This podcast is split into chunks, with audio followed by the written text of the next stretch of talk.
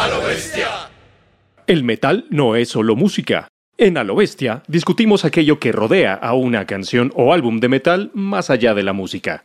Cada semana abordamos diferentes temáticas, desde lo más común hasta lo más raro, para descubrir la influencia que recibe y ejerce el metal en el mundo. Si no hablamos de metal, hablamos de rock. Y si no hablamos de rock, simplemente hablamos. En este podcast hecho... A lo bestia. Bueno, gente, qué rico estar por acá de vuelta con este podcast llamado A lo bestia. Estamos empezando nuestra tercera temporada con todas eh, las ganas, la actitud de, experimentar, de conocer más cosas y sobre todo de compartir con ustedes nuestras ocurrencias, nuestros gustos, nuestros comentarios. Entonces, esta tercera temporada eh, empezamos eh, casi con, con, Casa Llana. El señor Sebastián Pozo hoy desde su natal Cali. ¿Cómo va todo, Sebas? Bien, ya recuperando el acento. Sí, ya, ya casi, ¿ve? Ya casi. Ya casi. Desde la gélida Bogotá, el señor Manuel Benavides. ¿Cómo va, viejo Manuel? Rico. Rico. Ya. También tuvo su, su pasantía bueno. por allá en, en, su tierra, ¿no? Sí, un mesecito largo estuve. Volví el 9 de enero. Me llevo unos días aquí, pero ya, con toda. ¿También recuperó el acento? Ese nunca se pierde. O sea, aquí hablando es diferente, pero ese no se pierde. A mí no se me pierde. El, el señor de las ocurrencias, don Daniel Rivadenea. Perdón, Rivadenea. Sí, sí. ¿Qué se dice? ¿Todo bien? Ah, vacaciones es que uno desempleado, ¿cuál vacaciones? Ahí se fueron las cesantías para las vacaciones. Afortunadamente había. Pero ahí vamos, todo bien. Y por último, de nuevo en Colombia, el señor Jonathan Bonilla está otra vez acompañándonos desde también la, la fría Bogotá esta noche del 4 de febrero de 2021. ¿Qué más, Jonah? ¿Cómo va? Bien, me deportaron por COVID. no mentiras, bien, feliz de estar en casa, comiendo rico. Ah, eh, Extrañaba pues la comida de la mamá. Claro, quedarme lo que más pueda por acá. Bueno, bacán. Vamos a empezar esta, esta tercera temporada con un, episodio pues, especial, haciendo como el balance, la síntesis de lo que fue eh, el 2020 en muchos aspectos, un año que fue muy particular por todo este asunto del COVID, ¿cierto? Todo, ya sabemos que muy, quizás el 99% de, de los shows, de todo lo que tenga que ver con el mundo del espectáculo, pues se tuvo que detener. Sin embargo, hubo pues varias cositas por ahí que, que, vale la pena destacar, las mencionaremos en un segmento de, de este episodio. También hablaremos un poquito, una, una, una muy breve mención de, de, todos estos personajes del mundo del rock y del metal que, que infortunadamente eh, fallecieron durante también el 2021, algunos justamente por, por los efectos del, del COVID, otros pues por otro tipo de enfermedades, pero fue un año bastante marcado por, por la muerte de muchísimos músicos importantes a nivel mundial. Pero pues también queremos compartir como lo que nos gustó, lo que nos, nos llamó la atención y pues destacaremos algunas cositas también de lo que fue nuestra temporada 2020 de A lo Bestia. Entonces, por eso el episodio del día de hoy es lo más a lo bestia del, del 2020. Antes de continuar, pues un saludo a todos nuestros escuchas que, que, esperamos retornen con nosotros esta, esta nueva temporada y que desde luego pues también se incremente esta fanaticada a lo bestia, a ver si podemos volvernos a encontrar en algún momento. ¿Listo? Entonces para entrar en, en materia, pues les cuento como rápido cuál es la, la dinámica del día de hoy como siempre. Hoy vamos a presentar tres canciones cada uno tres propuestas, ¿sí? Casi nada. No, no, pero esto va a salir bien para Vamos a hablar esencialmente de lanzamientos eh, del 2020 en términos musicales. Entonces uno de los filtros era banda de más de 20 años, es decir, del año 2000 hacia atrás, que haya lanzado disco durante el 2020. Muchísimas bandas eh, salieron, aunque yo pensaría que este 2021 va a estar mucho más cargado de lanzamientos en términos generales. El segundo filtro era una banda menor de 20 años, es decir, del año 2000 hacia, hacia la fecha, del 2001 hacia la fecha, y una banda nacional, porque también ustedes han dado cuenta que hemos hecho, hemos hecho hincapié en, en el metal y el rock nacional, hubo cosas bien interesantes, lanzamientos muy muy bacanísimos durante el 2020. Un filtro adicional que había dentro de esto era um, que debía aparecer una banda de rock en alguna de las tres propuestas que yo acabé de mencionar. En alguna, en banda nacional, banda menor de 20 años o banda mayor de 20 años, tenía que venir una banda de rock, ¿cierto? Lo que yo siempre digo, este es un, un, un podcast de rock y metal, aunque a ratos, a ratos se nos olvida el rock por allí en, en, en, el bolsillo, en la mochila en algunos momentos, ¿listo? Entonces, esa va a ser la, la, propuesta y pues tocaremos algunas cositas por ahí a lo largo del programa. Entonces, esperamos que lo disfruten, que sea ameno para ustedes, eh, que se lo gocen, como siempre este podcast, compartiendo nuestras, nuestras diferentes cosas por allí. Esto ¿listo? es para usted, para que se lo goce, para que se lo goce, para que Uy. se lo roce. uno no sabe si censurar eso de dejar ropar las variedades de, de, la música. Pero bueno, ¿listo? Entonces vamos a arrancar hoy con, con, la música de nuestras listas de reproducción. Recuerden Spotify, Deezer, YouTube, para que las escuchen, para que las disfruten y pues para que conozcan música así como nosotros conocemos también mucha música. Entonces hoy este, vamos a arrancar con nuestra primera sección, digamos con nuestra primera propuesta, que es, vamos a empezar con las bandas, con las más cuchitas. Vamos a empezar con las bandas mayores a, a, 20 años. ¿sí?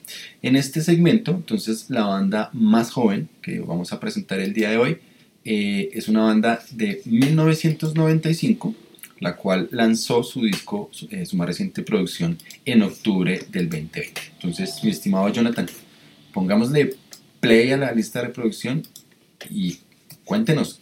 ¿Qué nos presenta su merced? Bueno, una de mis bandas o de los lanzamientos favoritos del, del 2020 pues hubo como bastante Doom Gothic el año pasado. Sabemos que sacó música My Dying Bride, Paradise Lost, varias bandas reconocidas.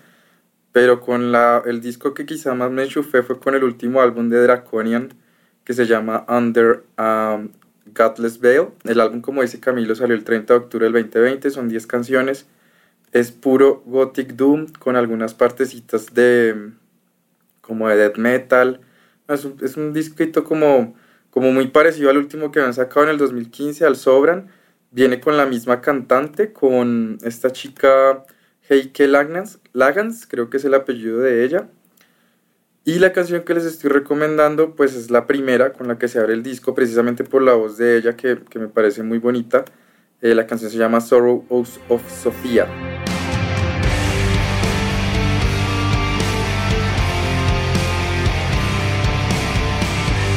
¿Qué más les cuento de Draconian? Pues como decía Camilo, una banda noventera. Eh, lo que es el gótico clásico ha, ha, tenido algunos cambios, quizá se ha vuelto como un poquito más alternativa en algunas partes, pero bueno, por esa onda melancolita que, que a mí me gusta y, y apenas paró no estar bien deprimido durante el COVID. Menos mal salió a finales, en octubre, como para la segunda, para la segunda parte de la cuarentena.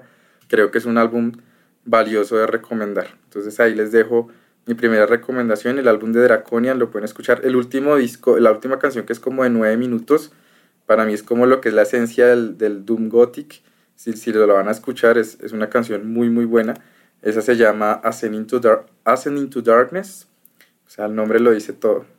Bien melancolita, bien oscurita para, para que la escuchen ahí con sus amiguitos y amiguitas. Sobre Draconian, yo simplemente agregaré que para ser una banda de los 90 nunca estuvo por, por mi radar de, de bandas, pienso que a mí me gusta el, el, género.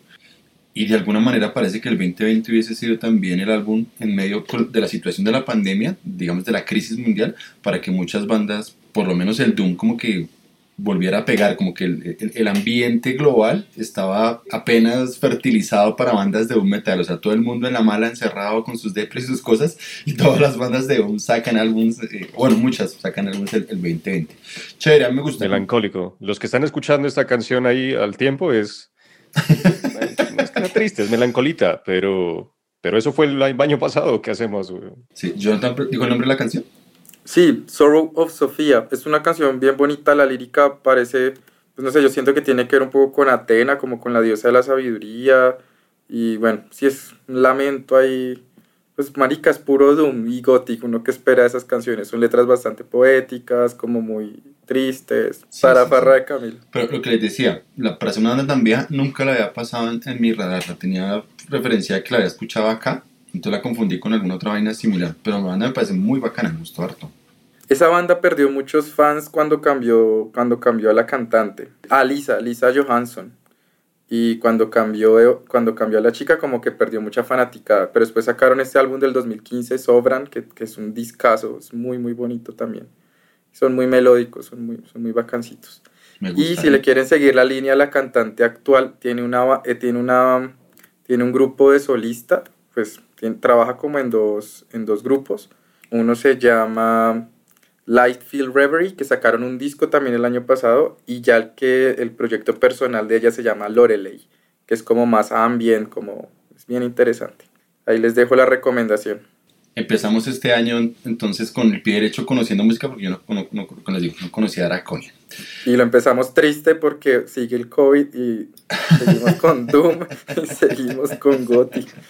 No, pero no, no crea, mire, esta lista me, me, gusta, la lista está chévere, no porque yo haya sido el curador, sino porque se mueve, es multigénero en medio de todo. Porque la, la, siguiente propuesta es una banda, ya que incluso ya vamos más atrás de la década de los 90, estamos así tipo Cosmos, en nuestra nave de la imaginación, entonces nos movemos a 1989, ¿sí?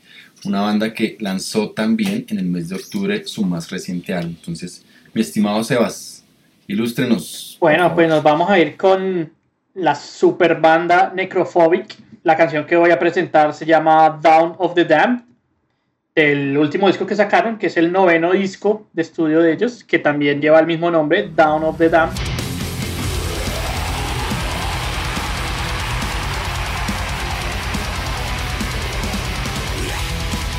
Y Necrophobic es una banda que se forma por allá en 1989 en Suecia. Digamos que para mí Necrophobic es de las bandas que definen ese sonido del black metal sueco, que es bien distinto al black metal noruego, ¿no? Siempre existe, hay un paralelismo entre las dos que salieron casi que al mismo tiempo, pero una línea súper marcada en, en el black sueco que es mucho más agresivo, más rápido y más melódico a la vez. Bueno, Necrophobic eh, fue fundada por, por un señor que tiene el, el nickname, el, sí, su seudónimo es Black Moon.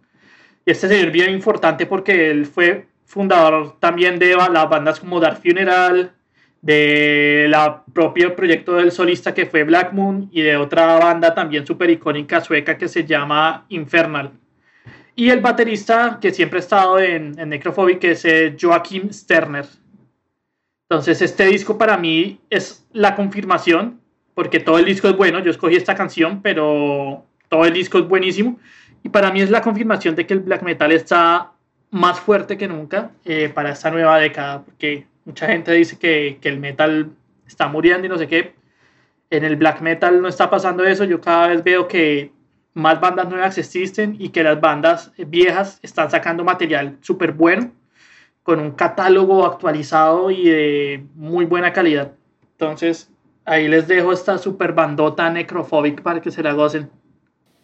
Y es Necrophobic es bien interesante porque es, es una banda que, aunque mantiene una, una, línea estilística muy marcada en su música, es una banda que sí de un disco a otro tiene unas progresiones, unas propuestas que sí van variando. O sea, es una banda con un sonido definido, pero que no se quedó, no se queda o por lo menos yo la siento así, no está encasillada, no está ahí como queda en ese sonido, sino que sí experimenta haciendo cositas muy sutiles, lo percibo sí, yo. Sí, es que cada disco tiene lo suyo, cada disco es no es muy distinto, pero sí cada disco uno lo puede reconocer por alguna cosa. Buen lanzamiento de, de las bandas de gran trayectoria, Necrophobic, y cerrando lo que sería como este segmento de, de metal de bandas clásicas, pues nos vamos ahora con una quizás yo me atrevo a decir una de las bandas más importantes en la historia del metal del mundo y pues desde luego del metal suramericano. Y ya con eso creo que lo he dicho casi todo. ¿Sí o no, Manuel? Porque la banda esta, perdón, es del 85 y lanzó su disco en el mes de febrero. Entonces, Manuel. Sí, eh, ahí lo resume todo Cami. La banda de la que vamos a hablar es Sepultura, do Brasil.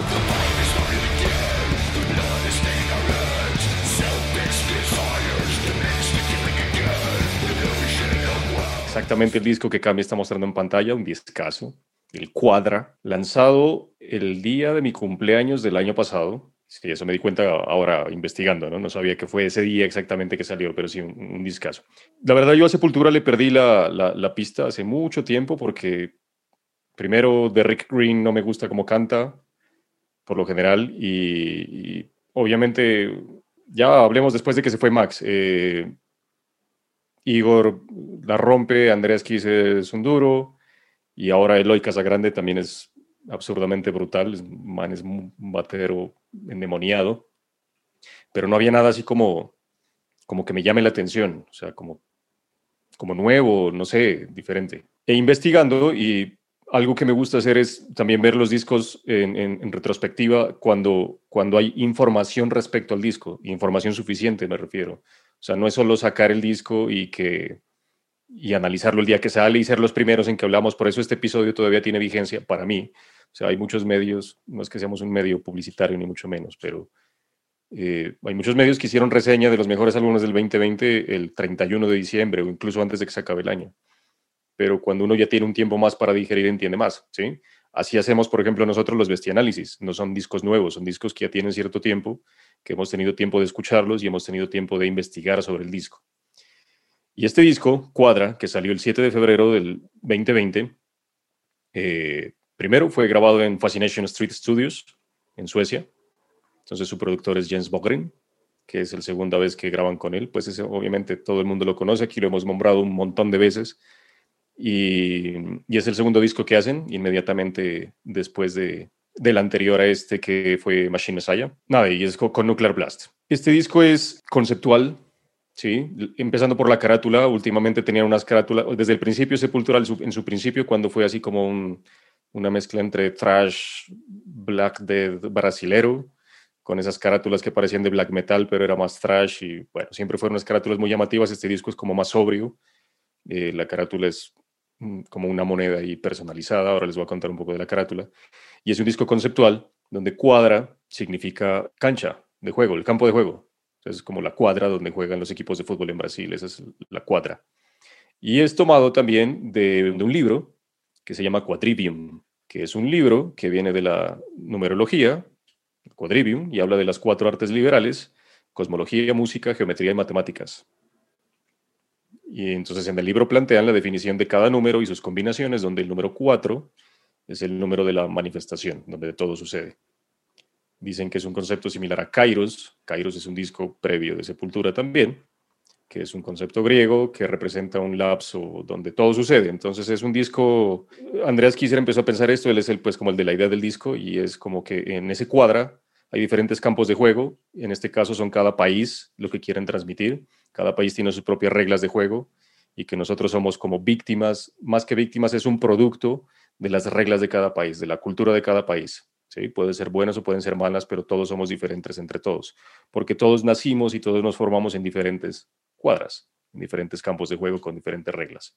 Entonces tenemos que aprender a jugar entre todos, entendernos, tolerarnos, pero también entender de dónde vienen nuestros propios problemas en cada país, ¿cierto? Entonces de ahí viene eso. Y va más allá el concepto del álbum, porque no solo es cuadra, obviamente cuadra significa cuatro, sino que el álbum tiene 12 canciones y está dividida en cuatro partes casi iguales. Cada parte del álbum la pensaron como si fuera un lado de un vinilo doble, o sea, lado A, B, C y D, y cada parte son tres canciones. Entonces, las primeras tres canciones están influenciadas más por el Sepultura clásico, más thrash metal, ¿sí? Más thrash sepulturesco, claro. El lado B tiene un poco más de percusión, así como más nativa, más parecido al Roots, a una canción específica del Machine Messiah que se llama Phantom Self y es muy gruvesco.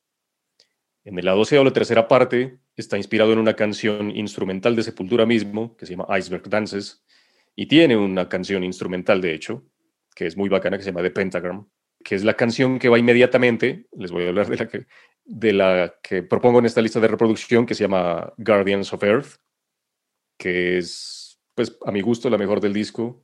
Eh, el video dice mucho, la letra dice mucho, tenemos que cuidar el planeta, eh, solo tenemos una oportunidad de, vivir en él, solo tenemos una oportunidad de cuidarlo y de no cagarla en el planeta, de no, solo tenemos una oportunidad de, de no dañar el planeta, ¿sí?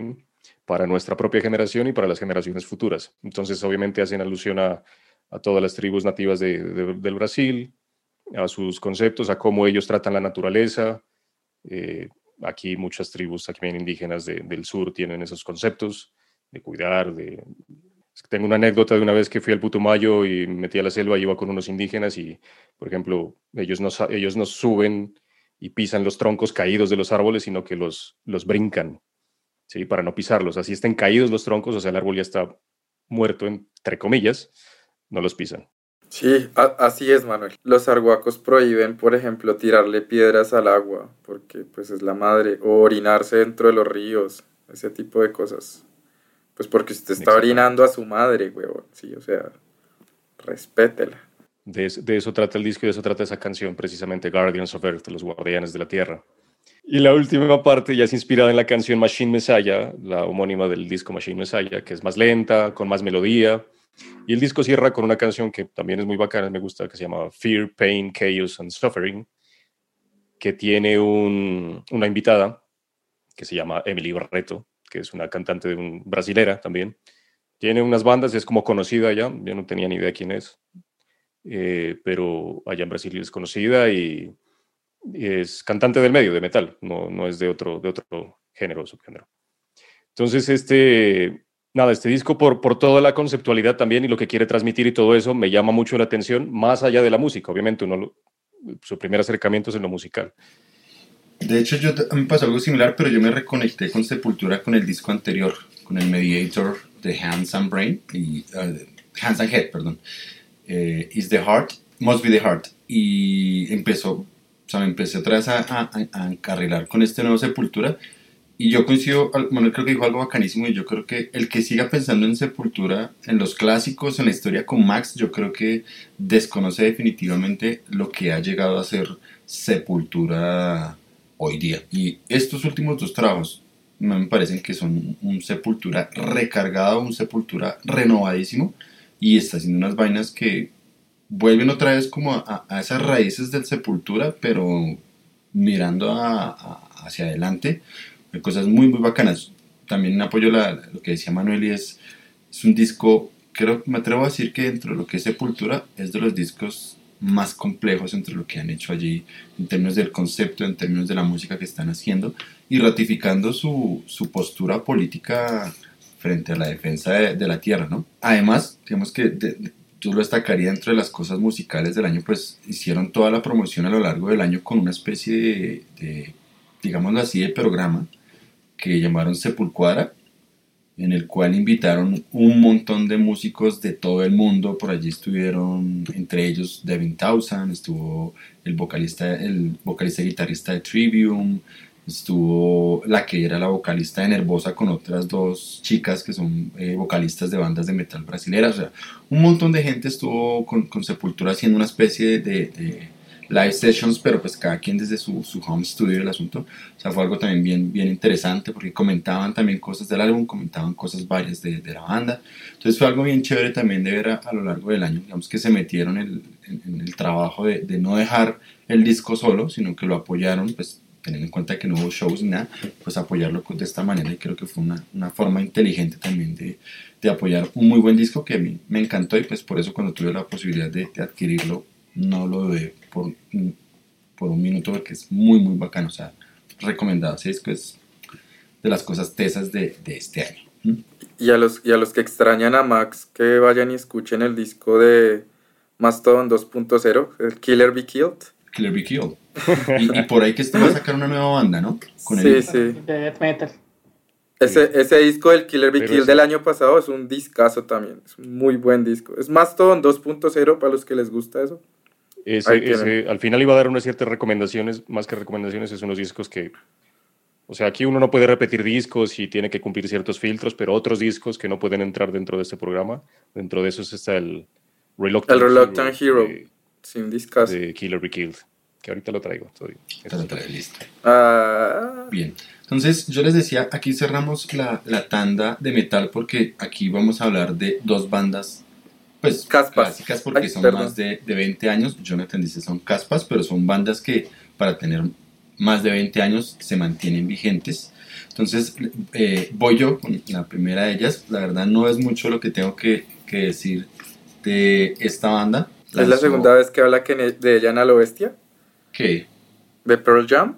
No, la primera. Pues he hablado muchas veces, pero la primera vez que la propongo. Vea pues. No le creo. Más que en cada capítulo como que nombran a, alguna banda de, del grunge. Del grunge. historia, pero Pearl Jam nunca había sido postulada acá para el asunto. Sí, no. Entonces, eh, The Pearl Jam es una banda eh, establecida en el 91, tiene 11 álbums a cuestas, una de las formaciones más estables dentro de las diferentes agrupaciones de, de rock. Señor Eddie Vedder por delante, Stone Gossard, Jeff Ament, Mike McGrady. Los bateristas han variado, aunque pues llevan ya prácticamente 20 años con el señor Matt Cameron, que él grabó los, las maquetas por allá para lo que sería el, TEN. Bueno, entonces el año pasado, el 2020, lanzaron su, su más reciente trabajo, el Gigaton, lo lanzaron el 27 de marzo y sencillamente diré que es un discazo, creo que es en términos de, de lo que hace Pearl Jam en este disco, es como un viaje a través de toda su discografía. Eh, con una experimentación que quizás en, otros discos no, no, se daban. Este álbum fue apoyado por, por cuatro videos que la mayoría salieron eh, obviamente previos al, lanzamiento del disco. El 29 de enero sale la primera canción que es Dance of Clairvoyance, que es una canción rarísima porque de hecho en esa canción están trocados, o sea, ellos mismos están tocando otras vainas. Eh, el único que está en su rol es Eddie Vedder, el resto los guitarristas están por haciendo otras vainas. Es una canción muy rara, pero bien interesante para lo que, que proponen en, este disco. En febrero 19 sacan Super Blood Wolf Moon, que de paso es la canción que propongo para la lista de, reproducción. Parece que es una canción que evoca muchísimo ese Pearl Jam clásico rock and rollero fuerte.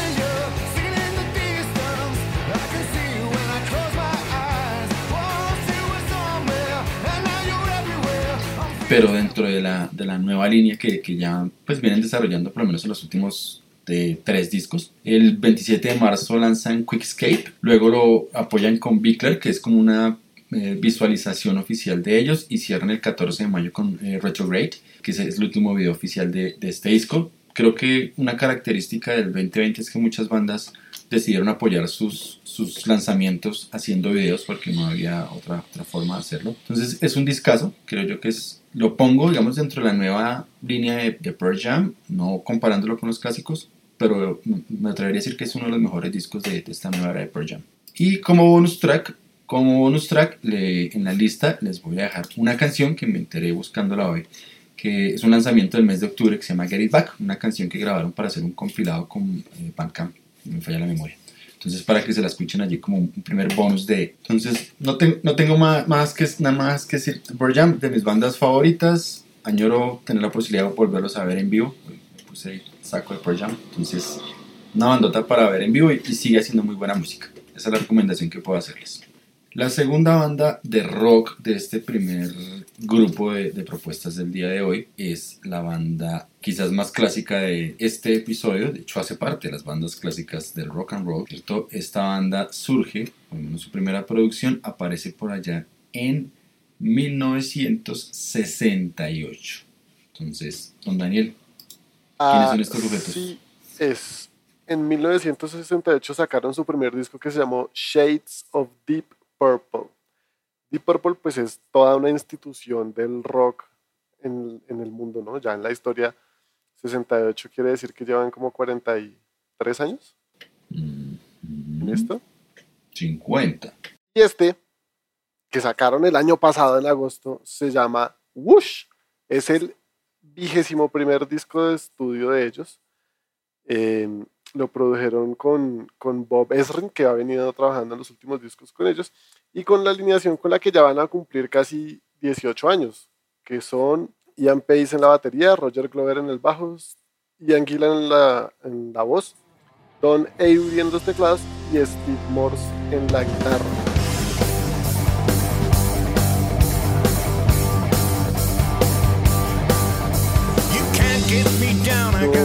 La verdad no tenía tan claro qué tanto habían cambiado los miembros de la banda con el pasar de los años, pero hay dos, casi tres de los originales, que son Ian Pace y Roger Glover, son de los miembros fundadores, y Ian Gillan llegó casi que al año siguiente de la fundación de la banda. Los que sí son nuevos son los que probablemente más extrañamos, que eran pues Richie Blackmore y John Lord, que en paz descanse John Lord, porque falleció en 2012, se retiró de Deep Purple en 2002 y desde 2002 está Don Avery, que fue el último miembro en unirse a la banda. La canción de este disco que voy a recomendar para el episodio de hoy se llama The Long Way Round, la octava pista del disco. Si bien no está malo, a pesar de no estar Richie Blackmore ni John Lord, sigue siendo Deep Purple, el sonido es bastante icónico, fácilmente reconocible. Uno escucha eso y dice, pues eso es Deep Purple, aún todavía, incluso más de 50 años después a lo que hacían hace 50 años. A mí me gustó, pero, pero sí, no es como Perfect Strangers, un Smoke on the Water, pero está, está bueno el disco. Entonces ahí está, pues de esta banda mega clásica que es Deep Purple. Y, y, como buena banda clásica, eh, sigue teniendo su, su, flow, su identidad, ¿no? sí, no. Por eso le digo, suena, suena puro Deep Purple. Sí, tal cual. Es que es un, me parece que es un sonido muy, como muy establecido. No hay muchas más bandas que suenen como Deep Purple y mucho menos que lleven tanto tiempo en esto. De las pocas sobrevivientes de esa época aún. Con vigencia, yo creo que eso le da también una proyección a la banda de, otro matiz. Daniel, esta, pregunta para cerrar este, este primer segmento va encaminada a, a, que ustedes le sugieran a nuestros oyentes por qué esta primera tanda de discos recomendados es, es, un disco para tener en cuenta en la historia de la música, porque es, al ser lo mejor del año, ¿por qué es importante ese disco? Entonces, en algo muy, muy, muy, muy cortico, muy concreto, empecemos con su merced Daniel, ¿por qué este disco, por qué tener en cuenta, en, algo muy concreto, por qué tener en cuenta estos discos para la historia de la música? Entonces, arrancamos con el, con el más viejito, Daniel, o sea, por Deep Purple, no por usted. Probablemente, justamente por eso, porque es Deep Purple uno, de todas formas, una institución de estas que siga sacando cosas, pues hay que estar pendiente de qué es lo que propone, ¿no? Es como, como por estos días estaban hablando de que Tom Brady iba a cumplir un récord como de jugar en un Super Bowl con cuarenta y pico de años y uno dice, hay que estar pendiente de este ¿no? porque es un vejestorio todavía jugando con esto, 44, y ganando, echemos lejos, es como si hoy en día dijera Ronaldinho, bueno, Ronaldinho no, de pronto Ronaldo, quiero volver al fútbol y la vuelva a romper ya viejo, pues uno, uno les presta atención, sobre todo a estas instituciones viejas que sigan sacando cosas, pues uno les presta atención. El disco de todas formas está bueno, párenle bolas. Aguanta, o sea, por ser la institución que es Deep Purple. Manuel, su merced, ¿por qué diría que este disco de Sepultura hay que tenerlo en cuenta? Porque, claro, una institución como dice Dani, pero como usted bien lo dijo, es uno de los álbumes más completos, con más contenido musical, lírico y ambiental, o sea, todo lo que envuelve al disco en, la, en todo el catálogo de Sepultura. Es un disco número 14 incluso. Entonces es, es un sonido propio de ellos, ¿sí? Con todo lo que tienen, su thrash metal clásico de Sepultura y sus ritmos autóctonos brasileros. Sin embargo, una muy buena producción, un sonido moderno, se siente que es un disco de una banda actual, no se siente diferente. Entonces, es importante porque relanza la carrera de Sepultura, pues no la carrera, sino como el estatus que tiene Sepultura que venía perdiendo a través de los años. Y no solo es porque sea Sepultura, es porque en realidad es un muy buen disco en general. Sebas, ¿por qué Necrophobic es un álbum a tener en cuenta para la historia de la música? Bueno, ya lo había dicho en, mi exposición, pero bueno, lo vuelvo a decir. Yo creo que este disco es súper relevante porque es la confirmación de que el black metal está súper fuerte hoy, en día, más que nunca, y que está, mejor dicho, con las botas puestas para entrar a la nueva década. Ya que pues ese, ese disco puede estar siendo uno de los mejores discos de todo el catálogo de, de Necrophobic fácilmente. Bien, y yo digo que Pearl Jam, pues creo que es una institución también dentro del rock de, de principios de los 90 y se ha mantenido vigente de, a través del tiempo proponiendo una muy buena música, fieles a su propuesta, fieles a, su idea y creo que todos estamos que acabamos de proponer esta tanda creo que coinciden en eso. Son grandes instituciones, bandas vigentes y creo que esa vigencia ya por sí es un elemento a tener en cuenta en sus producciones. Jonathan, su merced responde a la pregunta, listo, que quedó faltando su merced. ¿Por qué Draconian es un álbum importante para tener presente en la historia del rock, en este caso del metal? El álbum de Draconia, el Under a Godless Veil, Mm, no sé, creo que tiene todos los elementos de un buen disco de Doom y de Gothic. O sea, es como, por más años que hayan pasado desde los 90s, 80s, creo que, que se muestra con una producción bastante buena. Y, y, en esencia es exactamente lo mismo, o sea, tiene las mismas características y los sonidos han evolucionado de una manera también muy, muy bacana, ¿no? Creo que por eso es, es un álbum que, que, va a quedar ahí. Para usted, e, e, ese álbum le aporta la vigencia al género. Sí, así es. Bien, hablando de vigencias, pues vamos a hablar de lo que no necesariamente fue vigente el año pasado. Ya lo mencionaba yo al inicio del episodio. No hubo mayores espectáculos a lo largo de, de, del año, algunas cosas por ahí se, se, fueron, pero no solo el, año pasado estuvo marcado por la desaparición de, de, músicos como tal, la muerte como tal de músicos, que ¿quiénes, quiénes tendría su merced por ahí entre los, los perdón si la palabra no es la apropiada, pero entre los músicos destacados que fallecieron durante el 2021, bien haya sido por COVID o bien haya sido por cualquier otra situación. Alex murió este año. El Eddie Van Halen. Eddie Van Halen, de quien hicimos un, un episodio homenaje a él. ¿Quién más recuerdan que murió el año pasado? Bueno, este, este es el momento del, del minuto de silencio. el año pasado, pues fue un año bastante fuerte, como decía Camilo. Muchas bandas también se separaron, otras como que aumentaron un poco también la producción, otros se reinventaron a través de las redes.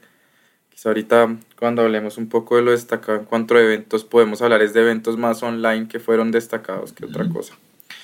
Pero pues lastimosamente el año pasado murieron varias personas, eh, entre los que destacamos hoy al baterista de Rush, al señor Neil Peart, eh, a Eddie Van Halen, por supuesto, también murió Martin Birch, que fue el ingeniero de sonido y productor discográfico de bandas como Iron Maiden, Black Sabbath, The Deep Purple, The White Snake. Murió eh, Leslie West, que fue uno de los fundadores de la banda de hard rock Mountain. Murió Pete Way, que fue bajista y fundador de la banda UFO o UFO. Eh, murió Riley Gale, que fue el vocalista principal de la banda de metal Power Trip. Y bueno, tras la banda que yo creo que más sufrió fue Cynic, que perdió a su primer baterista, a Sean Reynard, y también a Sean Malone, que fue uno de los bajistas más tesos quizá de esta, quizá esta época. Él se conocía mucho porque tocaba bajitos, los bajos sin, sin trastes. También era de la banda Cynic. Murió Ken, Ken Hensley, que fue el guitarrista de Uriah Heep. Murió el baterista Lee Kerslake, eh, que había trabajado también con Uriah Heep y con Osbourne. Murió Frankie Vanali, que había trabajado como baterista. Se murieron casi todos los bateristas. De pronto sea una comorbilidad del COVID y tengan que vacunarlos primero. de la banda de heavy metal Quiet Riot. Y murió Bob Kulick, quien fue productor de bandas como Kiss, como Alice Cooper, como Wasp. Bandas que se separaron, entre las más destacadas, Anatima, que se suponía iban a tocar en el Prognosis en, en Holanda y ahora ya no van a tocar. Bueno, se separaron. Se separó Falconer. Esta banda yo la escuchaba mucho hace unos 5 o 6 años. Y también se separó una banda que se llama Abnormality, que creo que son de death metal. Así como entre lo que destacamos hoy en A lo Bestia. Un minuto de silencio. ¿Mencionó a Alexi Laiho? Sí, pero este año también ya el listado lleva a Alexi Laiho aunque según eso murió a finales del año pasado, ¿no? Y sí. que la noticia la dieron a conocer ah, este año, pero murió como que la última semana del año pasado. Ajá. También aquí en, en la escena local, eh, Ricardo Chica de la banda eh, Herejía, pues básicamente su, uno de sus fundadores también falleció por el asunto del COVID, entonces, pues finalmente yo creo que, más que el minuto de silencio, yo creo que todos esos artistas siempre dejan algo para la posteridad y es justamente su música y, su obra y es por lo cual eh, finalmente los, recordaremos siempre, cada quien, pues, eh, quien gusta de, su obra. Pues, obviamente nuestras condolencias a, a, todos sus familiares y situaciones, pero creo que su legado pervive. Entonces... Oiga, pero se murió Armando Manzanero también, ¿no? También Manzanero, en, en, otros, en otros géneros, sí. O sea, es que el COVID no respetó géneros, se llevó cualquier gente por delante frente al asunto. No. Bien, pero para no caer, quedarnos aquí en en el, asunto lúgubre de lo que fue el 2020, pero quizás fue el, el matiz de, de, todo el año, vamos a entrar en, en nuestra segunda parte del episodio de hoy y son las bandas más jóvenes, las bandas, bandas que tienen menos de, de 20 años en su, en su creación, ¿cierto? recuerden que para nosotros, y, Sebas pues comparte mucho esta posición conmigo, es, las bandas existen desde su primera producción, no desde cuando se formaron en el colegio y años después, no, desde su primera producción existe la banda. Entonces estas bandas esencialmente se caracterizan por eso, tienen producciones a partir del año 2000 o 2001 en adelante. ¿Listo? Entonces vamos a empezar con, con esta parte con, con, la más de, las, de estas nuevas, de, las, de estas más jóvenes, vamos a empezar con la más viejita. Entonces, Sebas, esta banda es rara, ¿cierto? Porque básicamente que está bien hacer su primera producción, aunque tuvo un demo. ¿Cómo es este rollo, Sebas? Bueno, la banda que les voy a presentar se llama Eat the Day, o sea, comerse el día. Bueno, para los que no conocen la banda, no saben de, de qué estoy hablando, este es un proyecto en solitario, bueno, en solitario no, un proyecto solista de el guitarrista de la banda Limp Bizkit. El guitarrista él se llama Wesley Luden Borland que es el que reconocen por el que él tenía los lentes estos todos negros y se pintaba siempre. Entonces, este señor es, es un buen guitarro, ¿para qué? Pero pues, sin contar lo que hace en, en Limp Bizkit, el man es re bueno. Y este man ha tenido varios proyectos él solistas, desde que se salió de Limp Bizkit como en 2001. Y este fue uno de los primeros que él intentó eh, hacer. Él cuenta con, con el baterista, ex baterista de A Perfect Circle, llamado Josh Fries, también que le ha hecho las baterías. Pero ellos como que se juntaron en esa época, tenían un poco de maquetas, pero finalmente no lanzaron nada, sino hasta el 2020, que les dio así como que el arranque. Y primero sacaron un disco con todos los demos que tenían, que pues, son demos, pero suenan muy bacano. Y despuésito, o sea, casi seguidito, sacaron el disco del que vamos a tomar eh, la canción del día de hoy. La canción se llama Children of Vanity.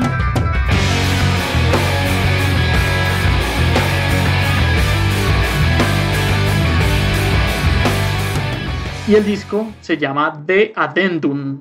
Eso de Addendum significa, eh, pues viene del latín que significa aquello que es adicionado después. O sea, es un apéndice. ¿Qué tocan? Esto es un rock instrumental. Pues yo cuando la propuse tuve esa duda, pero pues, por eso les pregunté, pero me dieron luz verde. Y pues además de que es instrumental, está lleno de atmósferas. A este señor eh, Wes Borland le encanta como incursionar y experimentar mucho con, con efectos, con capas sonoras, eh, matices y dinámicas. Entonces es un álbum bien bacano. Algo progresivo, digamos que a los que les gusta el progresivo les puede llegar a gustar mucho este, este disco. Entonces les recomiendo mucho que lo pillen y que no se queden solo en que es el guitarrista de Limp porque pues el man sí tiene buenas ideas y es una música muy bacana de escuchar. de hecho, siendo, siendo objetivos, en Limp hay cosas interesantes, no todo, pero sí hay cosas interesantes. Y ese man es, era la, columna de esa banda porque fíjense que él salió de Limp y y Limp básicamente sacó un disco que no tuvo mayor trascendencia y, y pasaron ocho años, y no me falla la memoria, para volver a sacar un disco, pero tuvieron que traer de nuevo al señor Wes Borland para hacer algo que casara con la banda, de resto no. interesante, yo no, no, no, había escuchado la banda de Wes Borland, pero va más como por, por la onda un poco industrial del asunto.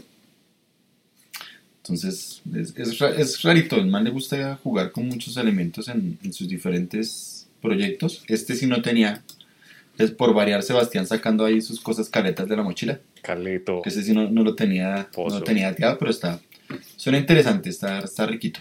Está chévere, al Dani le puede gustar mucho. Dani, escúchelo. No, no, lo he escuchado, ahí la estoy, ahí la estoy escuchando, está chévere. Por su onda. Se va por ese lado.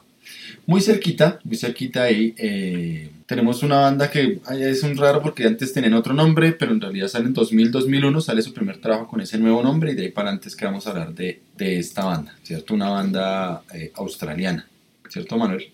No australiana, sino de Sudáfrica. De Sudáfrica, perdón, de Sudáfrica, sí, sí, sí. Son de Pretoria. Sí, son originarios de Pretoria, se, formaron como en el 99 con otro nombre, como dice Cami, pero pues su primer álbum creo que es del 2001, si no estoy mal. Y la banda que les estoy proponiendo es Cedar.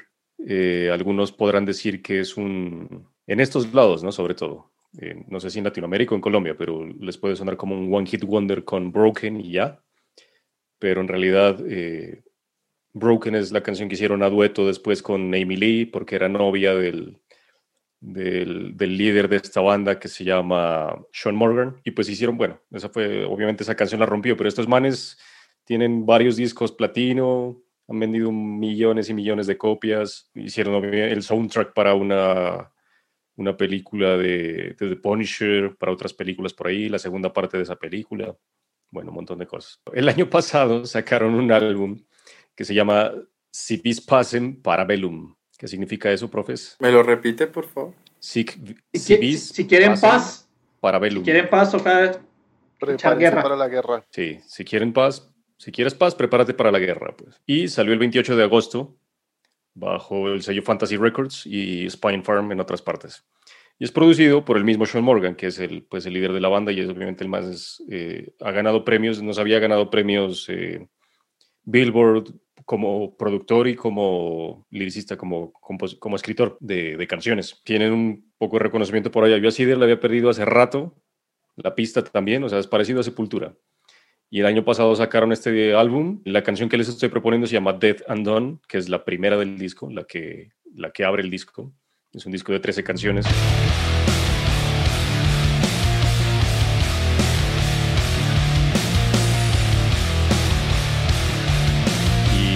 todas hablan como, como de, de, engaños, de mentiras, de lo mal que, que, vive la sociedad en medio de, de la queja que tienen contra las redes sociales, los pagos que tienen de, por ejemplo, Spotify, cómo le paga de mal a los, a los músicos, a los artistas, eh, hasta YouTube les paga mejor. Entonces, todo eso condensado en un disco ahí, 13 canciones. Esta canción es bacana, pues porque abre, no es, no es la más pesada y no es la más catchy, la más pegajosa, esa es Beg y tiene un coro así repegajoso que obviamente la escuchan y es, se les va a quedar por mucho tiempo y obviamente en vivo la, van a romper con esa canción. ¿Por qué propuse esta canción? Porque, no sé, este año al interno, pues esto es una, una confesión aquí para todos, no mía, sino del grupo hacia afuera. Y no sé, los, como que los, los baneos, los filtros están como más, más leves este año, ¿no? El 2020 pegó un poco duro entonces pensé que iban a decir que Cider es metal, sí, no metal, pero si no hubiera propuesto Peg, pues porque es más pesada y es más bacana. Pero bueno, eh, este disco tiene un ambiente así muy, no quiero decir que suena igual, sí, sino que es a veces suena como un post grunge. Tiene unas canciones que tienen unas armonías en las voces muy parecidas a Alice in Chains, como a, a Rooster, a la canción, o tiene otra que es un intro como muy parecido a a Share. Y nada, eso también, eso también pues obviamente me gusta grunge y, y eso me llamó mucho la atención de, de, este disco. En general es un, es un buen disco, no es, no es así el brutal como decía Dani. O sea, no es que solo se deje escuchar, en realidad hay canciones bacanas, pero, pero también tiene, tiene relevancia dentro de su propia categoría, ¿no? Porque pues de otro, uno que otro sencillo que uno escucha ahí un año cada cinco años, eh, este tiene más de una canción buena que me gusta, entonces es relevante por eso. Y, de alguna manera, yo solo he escuchado esta canción de, este nuevo disco, pero yo lo siento mucho que volvieron como a, sus primeros discos, ¿no? Yo, tengo el, disclaimer, me parece un discazo, o sea, ahí está la otra famosa es que es Fine Again, y de hecho en ese disco viene la versión original de, Broken, porque Broken, Broken después la, la hacen la nueva versión con Emily y todo el rollo. Pero me parece que este disco es como volver de nuevo a esas raíces de, de lo que es Cedar, esos primeros discos fuertes, porque se habían metido también como una época, de, se pasivizaron muy suavecitos, muy hasta canciones medio poperas para mi gusto en algunos casos.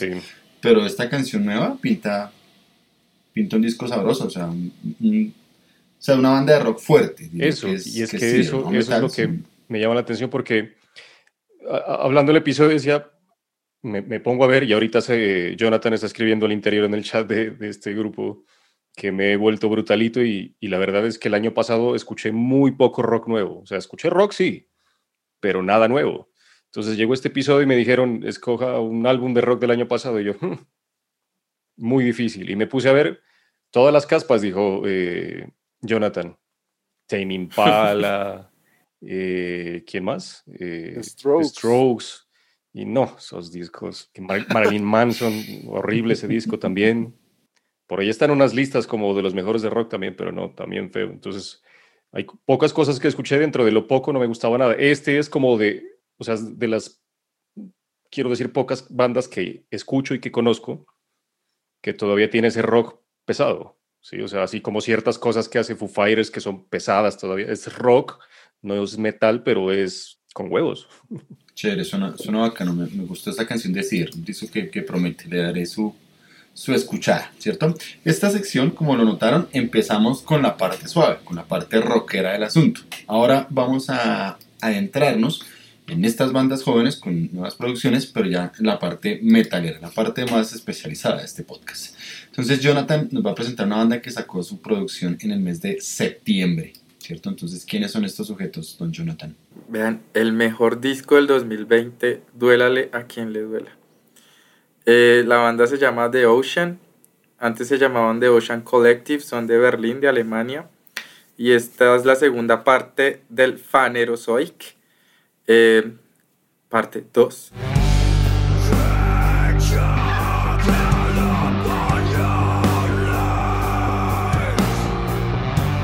Es una banda que han denominado como metal geológico porque sus letras hablan sobre las eras, las eras de la Tierra, ¿sí? Pues el fanerozoico es un eón. La historia de la Tierra se divide en eones, esos eones se dividen en eras y esas eras se dividen en épocas. Entonces estamos en la era fanerozoica y esta segunda parte del fanerozoico cubre desde el Triásico hasta nuestra época, que es el Cenozoico. ¿Listo? Aprendí eso ayer. Eh, y, este, pero, este álbum es la tercera parte de una trilogía, o sea, es la, tercera, la segunda parte del Fanerozoico. Del Fanerozoico y la tercera parte de, de, la, de la trilogía, exactamente. Bueno, como les digo, es una banda de Berlín, eh, pues los denominan post-metal, pero esta gente hace como de todo, o sea, en una canción pueden meter de, hay finales de canciones que suenan super black, partes muy, muy progresivas. Hay un documental en YouTube, si quieren verlo, de, de los, bueno, del, del, compositor principal de la banda. Em, él se llama Robin Stubbs junto a su baterista, que es Paul Seidel, es, le, he reconocido porque utiliza siempre una manga más larga que la otra cuando toca la batería. Es un batero muy, muy brutal. Y ellos están en un museo de Berlín, en el Museo de Arte Natural de Berlín, y pues hablan de canción por canción. Entonces, por ejemplo, hablan de la primera canción que se llama Triassic, entonces dicen que se basan en un beat de reggaetón, y yo abrí los ojos como, ¿qué? Entonces sí, tienen un beat como de reggaetón tirando hacia cosas orientales y lo reinventan y pues es puro metal, es muy muy bacano. Tienen que ver esas partes como de la composición. Me gusta cuando los artistas se sientan a hablar de sus canciones, como vea, esta canción la compusimos así. En principio, este álbum iba a ser meramente instrumental porque el cantante de The Ocean siempre ha tenido como problemas en la voz y pues cuestiones de depresión y pues por lo del COVID y todo eso, pero el man se recuperó a tiempo y es muy bacano porque no fue pensada como una obra con vocales, pero después le metieron las voces y pues quedó este discazo. Eh, las letras pues no hablan directamente de las épocas como tal, sino que son más, eh, no sé, acá el profesor de literatura me puede matar, eh, hacen como unas analogías sobre lo que podría ser, entonces por ejemplo la parte del Jurásico hablan sobre la extinción, pero pues también es como la relación con los humanos que nos estamos extinguiendo a nosotros mismos. si es analogía o es metáfora, no sé, profe. Ahí, ahí me confundo todavía. Un símil. Eh, un símil. dijo Jurásico con Y? Jurásico, sí. Porque yo, a mí me gusta Jurassic Park. El periodo Jurásico. No, no, la vi. no la vi. Ay. Y entonces, bueno, el álbum, como les digo, Phanerozoic 2, mmm, tiene, vienen las dos versiones de instrumentales, no instrumentales. Y la canción que les estoy proponiendo es la número 6 Miocene Pliocene, pues el Mioceno Plioceno. Eh, es una canción como que tiene todas esas partes, empieza lenta, después se convierte en otra cosa y al final uno no sabe qué fue lo que empezó a escuchar. Y algo también que me gusta de esta banda es que mm, tienen, pueden tener una canción de 3-4 minutos en la que pasa de todo, como también pueden tener esas canciones largas que a un chico así pro como a Daniel le van a gustar muchísimo. 13, 14 minutos que uno se los goza por toda la, toda la progresión que hay, toda la variación que tienen. Entonces, un álbum que me encantó, también estoy hablando del con Karen, invitada aquí de la casa, y ella me habló más de lo que era el arte de, este grupo. Si ustedes ven los acetatos de esta gente, son unas obras de arte muy, muy bonitas. Em, si tienen la oportunidad de comprarlos y de conseguirlos, los coleccionistas, es, vale la pena. O sea, son unas cajas muy, muy buenas, muy bien hechas. Y pues una banda que vale la pena, la pena tener en cuenta. Tienen bastante discografía. Bueno, pues a esta de Ocean no les cuento más, escuchen, la verdad es una banda. Hay otros dos discos que tienen más ligados hacia lo que es la como el ser humano, uno que se llama Anthropocentric y el otro hacia la Tierra, Heliocentric. Sus letras son muy, muy interesantes y, la música es muy buena. Eh, heliocentric, el sol. Eso, The Ocean. Ahí se las dejamos. Como el álbum de Deep Purple.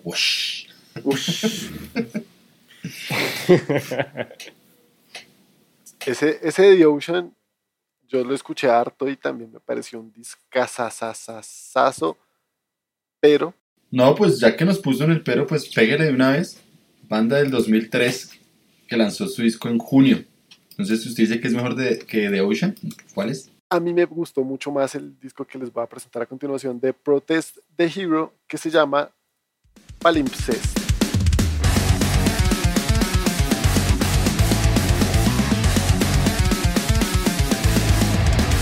Protest the Hero una banda canadiense que se formaron pues se juntaron desde el 99 con otro nombre que se llamaban Happy Go Lucky, creo, pero pues se cambiaron de nombre para lanzar su primer EP como en 2002-2003 y su primer disco salió en 2005. Desde el 2013 no habían vuelto a escribir un disco completo, en 2015 sacaron un EP y en junio del año pasado sacaron este disco Palimpsest. Un palimpsesto es el acto de borrar un poquito lo que estaba antes para volver a, escribirle encima. Se usaba mucho en, la Grecia antigua donde no era fácil conseguir pergaminos, entonces tocaba rasparle lo que había antes y, para volver a utilizarlos, pero lo que había antes se sigue notando y a eso se le llamaba palimpsesto. El disco es muy gringo y habla un poco sobre la historia gringa, tanto de lo bueno como de lo malo y de cómo los gringos reescriben su historia, por eso el palimpsesto. La canción que yo voy a presentar se llama The Fireside. Y es que el disco habla de varios conceptos pues muy de la historia americana, con personajes y eventos como Amelia Earhart, Florence Owens, Franklin Delano Roosevelt, John Dillinger, el desastre del dirigible Heidenberg, la tribu de los Lakota, la Gran Depresión y el la gran inundación de, de Molases. Justamente lo empezaron a escribir más o menos cuando se estaba posicionando Trump con su cuento de Volvamos a América otra vez grandiosa, pues estos manes recuerdan un poco de esa historia que no siempre es tan grandiosa, ¿no? Como lo del desastre de, del Hindenburg. Y eventos bien, pues trágicos en la historia norteamericana que a veces los maquillan o lo que sea. Este de, de Fireside habla de los discursos que daba el presidente Roosevelt entre el, el 33 y el 44, hablándole a la gente muy, muy directo, pero muy amable y muy tratando de animar a, los americanos después de la Gran Depresión eh, de cómo iba la cosa. Entonces hablaba sobre, sobre los resultados de la Gran Depresión, sobre que no iba a mandar a los hijos de los americanos a la ah, guerra y después los mandó. De, lo que pasó en Pearl Harbor y, la, y cómo iban en la Segunda Guerra Mundial. Porque ahí em, empezó a invitar a la gente cuando después de la Grande Pasión pues no había nada que hacer, se les vino una guerra encima, entonces lo que les tengo es trabajo, porque en general las guerras, por terribles que sean, suelen impulsar la economía del país que no está siendo invadido. Pero a usted le gustó fue más por la historia que por la música, o sea. No, marica, la música es una putería. No, le gustó más por la voz, porque es que esta voz está es más, que de Mars Volta, me imagino. Bueno, esta banda Re Symphony X, weón. Sí, así, weón. De pronto más por ese lado, pero tiene unas cosas bien raras. La voz del man me parece muy chévere y con la voz pasó algo que el, este señor se fregó la voz en 2018. Y ahora canta mejor. se le nota la diferencia. Ahí está cantando más chilloncito, en este está cantando más chillón. Sí. Eh, bueno, en esta canción, en las otras me parece que suena un poquito más grave.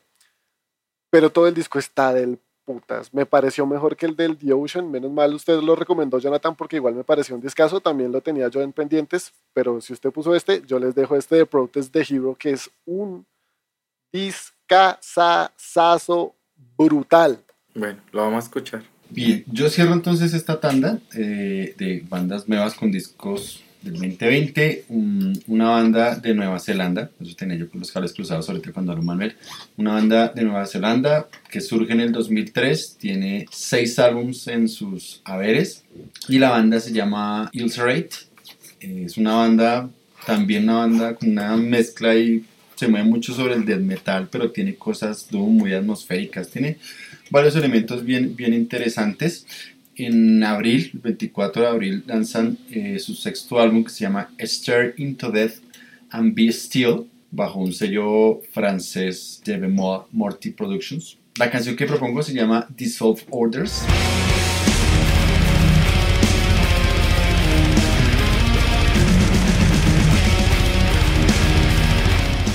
Canción que es muy dentro de ese. Yo es una banda también que conocí en el, en el año pasado porque me, un colega me la sugirió y dijo, uy, no escuches esta banda.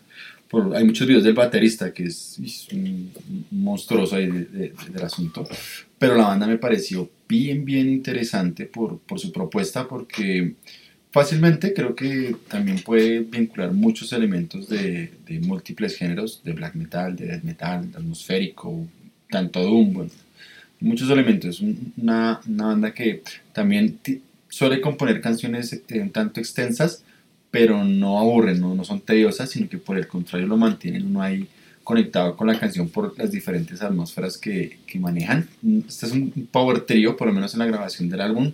Shemisain eh, Merat en la percusión, eh, Michael Hogarth en las guitarras y Paul Kellan en, el voz, en las voces y el bajo. Me parece que este tipo de, de, bandas son de esas bandas que de alguna manera le hacen ver a uno que, que, el metal todavía tiene muchísimos elementos por explorar, por dar y que depende es la mente maestra que se, que se haga ahí detrás de ese asunto para, para seguir ampliando los horizontes del metal. Yo creo que eh, esta banda, quizás la, me atrevería a decir lo que es de las bandas que está muy a la vanguardia del género dentro de la música pesada, ¿no? Porque yo pensaría, por ejemplo, que The Ocean es música de vanguardia, no es la menor duda, pero va más como en, en, otra línea. En cambio, esto es hacer música pesada, música oscura, pero sin, sin dejar de estar como al frente de lo que es hoy día la, la música. Entonces, de allí mi recomendación de, de, esta banda fue esas cosas que, que conocí en el, en el, año pasado. Casualmente sacaron un trabajo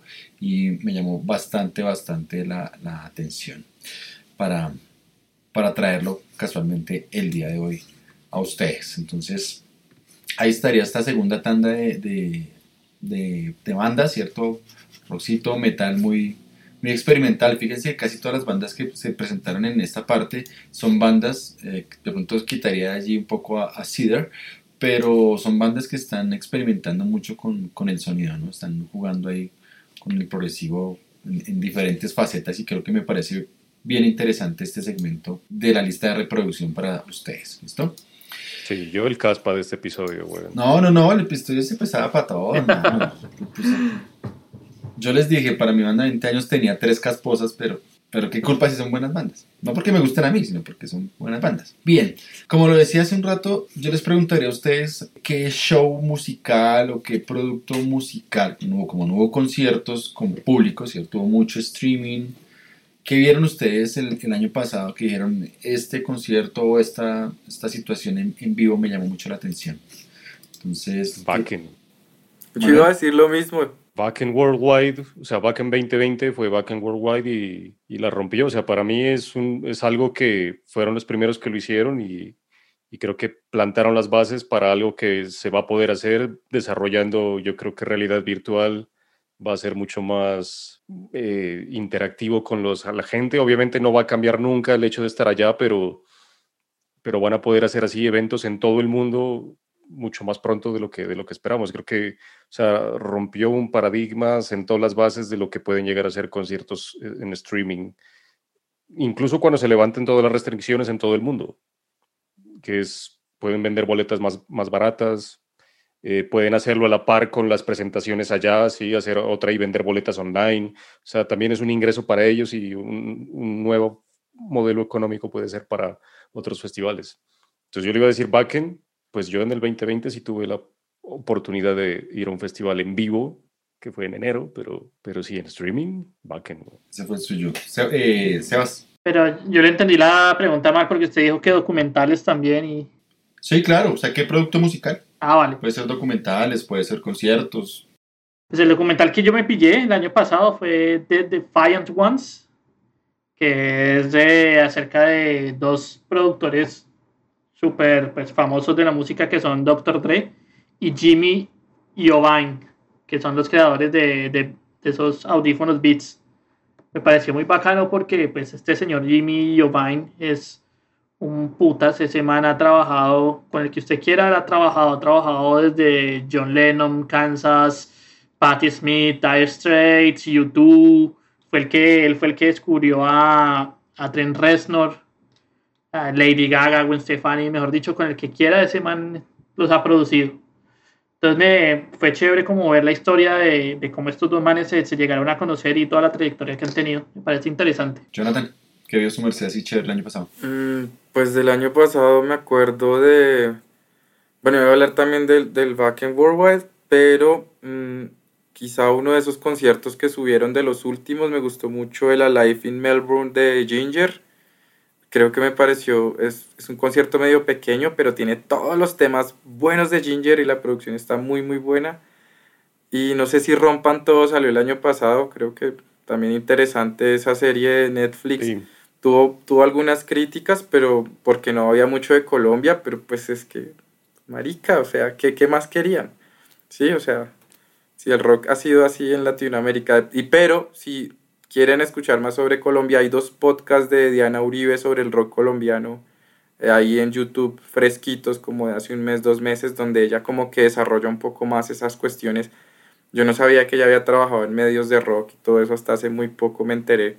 Entonces eso, los podcasts de Diana Uribe sobre el rock colombiano, eh, Rompan Todo y Los- el Ginger. Los episodios de rock colombiano de lo bestia. Ah, los episodios de rock colombiano. Sí, también, muy buenos.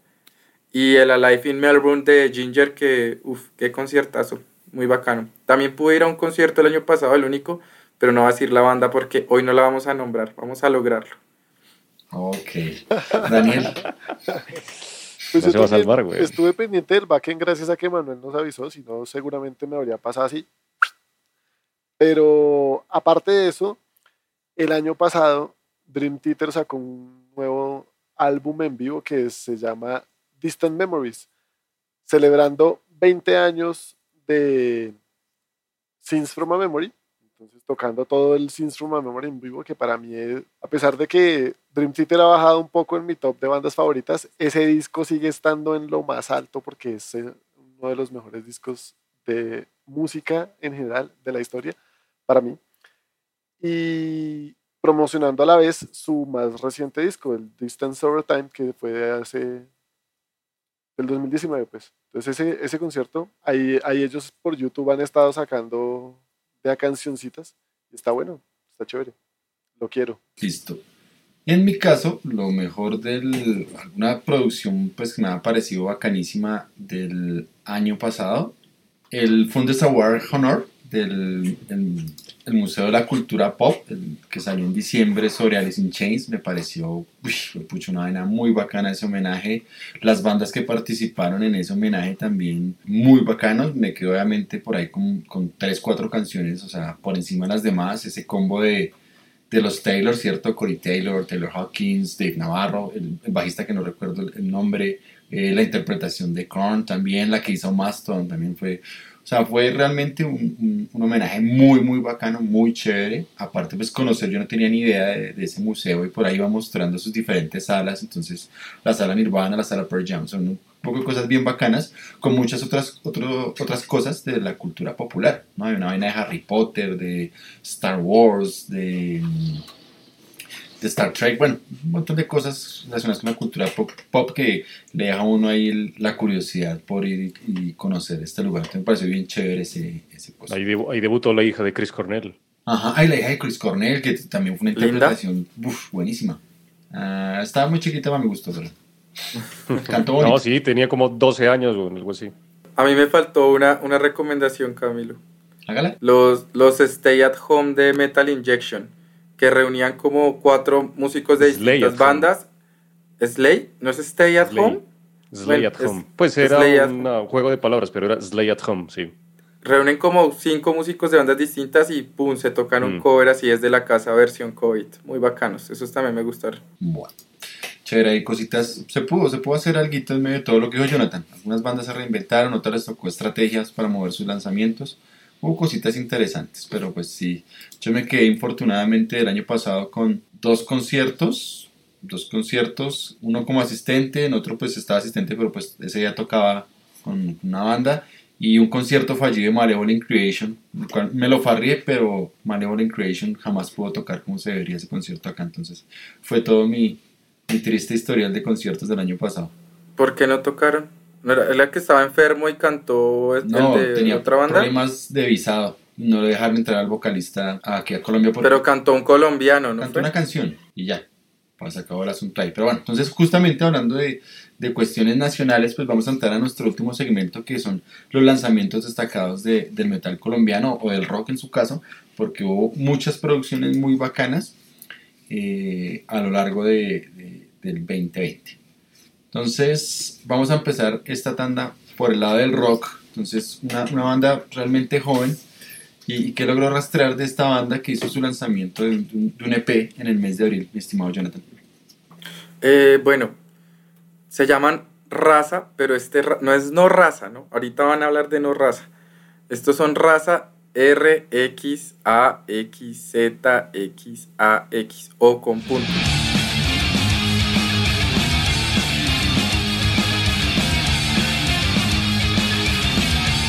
Yo no sé, yo hoy me siento como, como decía Camilo, una ramera musical porque pasé del Doom al Post y ahora les voy a hablar de una banda que es como de hardcore punk colombiana.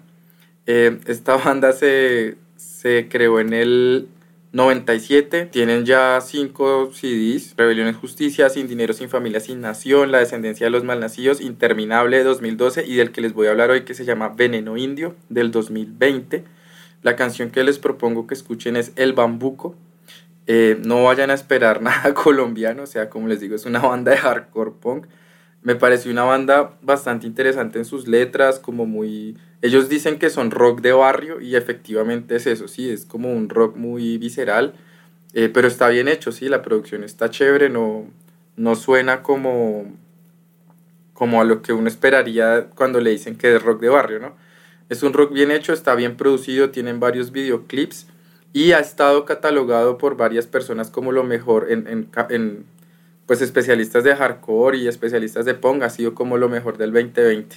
A mí me parece que es una banda de rock en toda la esencia, por más de que pues tenga estas líneas, pero es una banda muy buena, muy completa.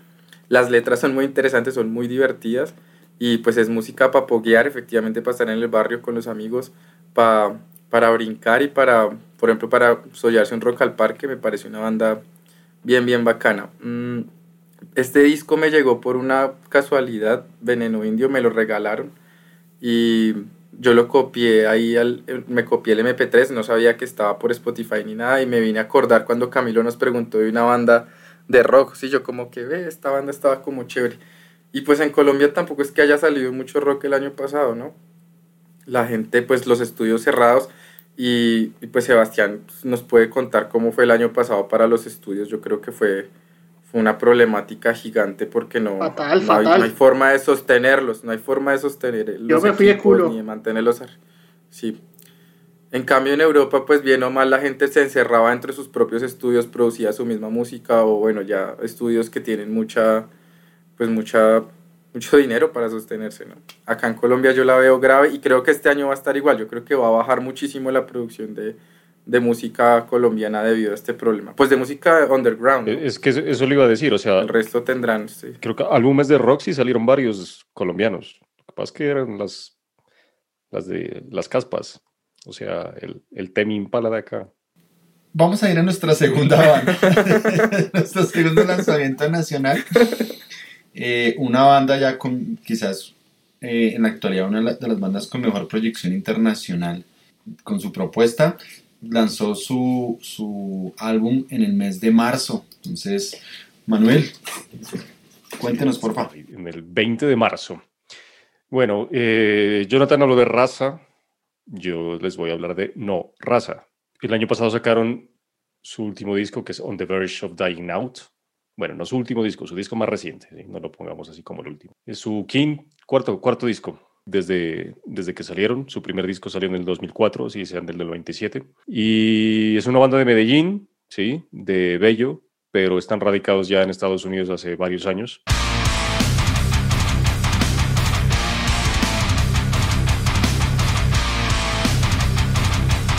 Yo incluso los vi el año pasado, los alcancé a ver en el Toneladas, en el 70.000 toneladas de metal. Y respecto al disco, que salió bajo el sello Noble Demon, que es un sello alemán, es un, o sea, en, cuanto a producción está muy bien producido, suena muy bien, suena muy bacano. Y es un death metal, pero contundente. Igual tiene unas partes, yo en unas partes, en unas canciones también le escucho un poquito como de Black and Dead. Otras partes tiene más melódicas, tiene unas partes eh, no canciones, pero tiene unas partes dentro de las canciones instrumentales que también son pues destacables. Me logró llamar la atención en ciertas partes, no todo el disco, pues, lo que más me llamó la atención fue la producción porque está brutal, o sea, y la ejecución de los instrumentos, ¿no? La batería y la guitarra suenan, la voz, todo suena del putas y, pues obviamente tocan muy bien. Y pues tienen una canción que es la número 5 del disco que hacen colaboración con Tony Dolan de Venom Inc. hoy en día, que se llama Sail the Riot, la canción. Sail in Rot, perdón. Y la canción que yo les propongo es la, la primera del disco, la que abre el disco, que son The Verge of Dying Out. Entonces sí, es muy, muy, muy, muy bacano. Muy buen disco. Mire, dos, un dato curioso a Manuel que habló de la producción. O sea, el, disco, la grabación, esencialmente la realiza... Ellos, sí. Camilo Sánchez, que es el guitarrista en su estudio en, en, la ciudad de Medellín, que se llama Noriza. Pero la mezcla y el máster está hecho en, en en lo que a mí respecta a uno de los estudios de ensueño, en Estudio Fredman, en Suecia. Es decir, que detrás de las perillas para la producción de este disco está nada más ni nada menos que el señor Frank Nostrom, ya que lo hemos mencionado en muchos episodios acá, sobre todo cuando tiene que ver con death metal melódico. Entonces, de alguna manera, también eso tiene que ver, pienso yo, ya más a término personal, en este nuevo sonido de No Raza, ¿cierto? El álbum anterior va más como en ese blacken, este más bien se vuelve un poquito como a, un, death metal un poco más tradicional. Eh, si si quiere, este álbum experimenta menos musicalmente, pero en lo que a mí respecta, a mi gusto, por ejemplo, eh, creo que está entre los mejores discos del año pasado nacionales, sin, sin, lugar a dudas. O sea, muy buen disco de, de, principio a fin, obviamente para quien disfruta del death metal, va a encontrar un muy buen disco de, de death metal en términos de producción, en términos de propuesta, hay canciones muy, muy, muy atractivas en, este disco. Pues allí. De hecho, este, este disco está en mi top de, de, super discos nacionales del año pasado. Eh, y justamente, mm, de, dentro de ese top, pues para mí la mejor producción nacional del año pasado en, en Colombia es una banda del Carmen de Viboral y su nombre es en Mortem, la carátula de su último trabajo, ¿cierto? Que se llama El río de la muerte. Eh, de Vitanen Mortem, así rápidamente, pues una banda que aparece para en el 2006 inicialmente en un compilado que es un tributo a Masacre, tocando una canción que se llama Ritos de Muerte, que casualmente en este álbum vuelven, la versionan. Tiene seis discos en, a cuestas, primero sale en el, en el 2007, Life and Death, y este álbum, ya aterrizándolo a, esta producción, pues Vitan y Mortem esencialmente son dos personas, eh, Juan David Trujillo, bajo el alias de Thanatos, y Julián Rodríguez, bajo el eh, seudónimo de Jaborim, en la batería y las voces, y Thanatos hace voces, guitarras y teclados. Este disco me parece que le pone un, hito al, al, metal colombiano en general, por la calidad de la producción, por el nivel de composición que manejan en las canciones y por el concepto que tiene, que este álbum. Es interesante porque este río de la muerte hace una especie de, símil también con el río Aqueronte. Entonces voy a leer, eh, este disco sale con un sello ruso, de hecho, Satana Records. Entonces voy a leer por aquí en el, en, el, disco está para evitar especulaciones qué significa el río de la muerte. Entonces dice así, dice el concepto del álbum. Entonces es una analogía entre el río Magdalena en la época de la violencia y el río Aqueronte en la mitología griega. El paso de los muertos a la Hades también es el paso de los muertos sin nombre. silenciados por los grupos armados y condenados a transitar en Magdalena. Caronte, el barquero que traslada a los muertos a la Hades, también representa a los pescadores del Magdalena, en cuyas redes se confunden los grandes peces con los difuntos que deambulan en las profundidades del río más importante y escabroso de Colombia. Los cuerpos en el río es un trabajo que busca narrar desde la música el conflicto colombiano y entender desde la sensibilidad del arte la violencia y la manera en que esta se estableció de forma increíble durante 60 años en nuestro país. Es un trabajo artístico que busca conocer y reconocer las voces de las víctimas del conflicto como un ejercicio de memoria histórica. Es decir, que aparte del concepto que presenta la banda, obviamente tiene una postura política muy clara frente al asunto de lo que es el conflicto en Colombia. Entonces, un disco muy, muy, muy bacano, muy bien logrado en todo sentido. La canción que, que les propongo de de este gran disco, también te voy a decir que de principio a fin no tiene presa mala. Fue el primer sencillo, el primer video que hicieron de este trabajo que se llama La danza de los gallinazos, que es una canción también interesante dentro del concepto porque es eh, el gallinazo, pues se le dice aquí en Colombia, es los buitres.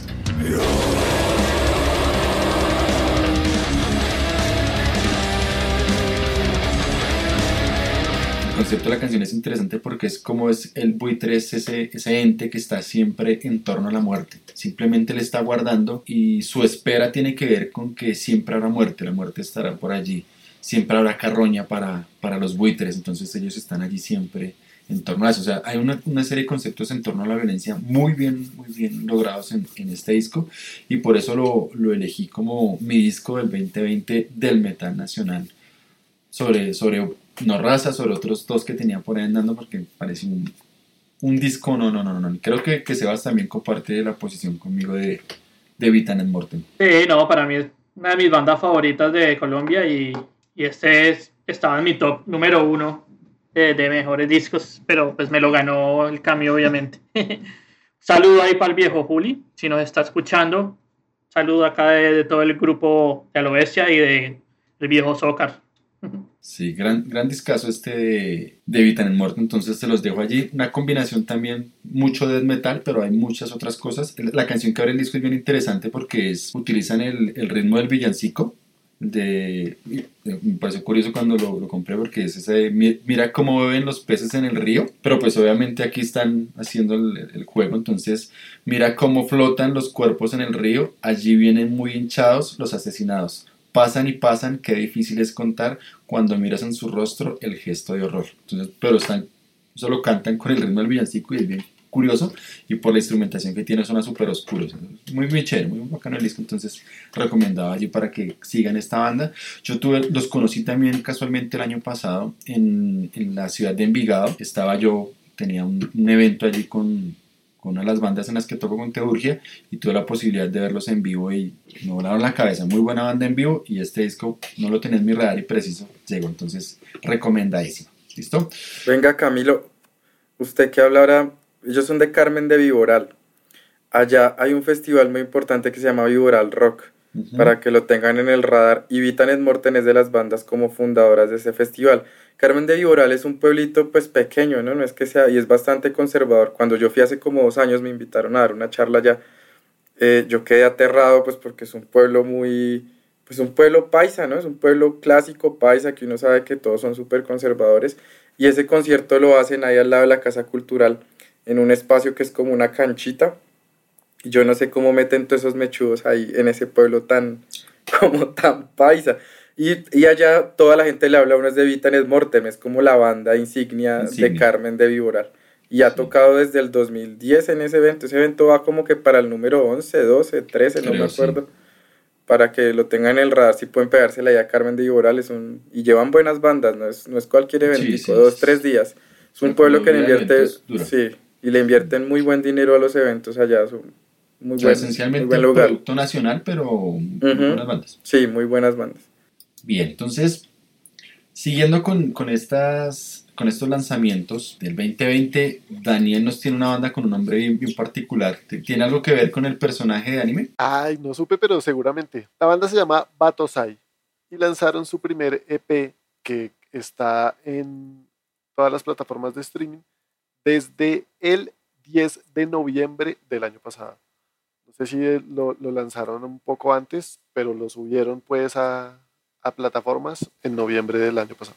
Ah, bueno, la canción que voy a recomendar de ellos se llama Change Your Rotten Mind.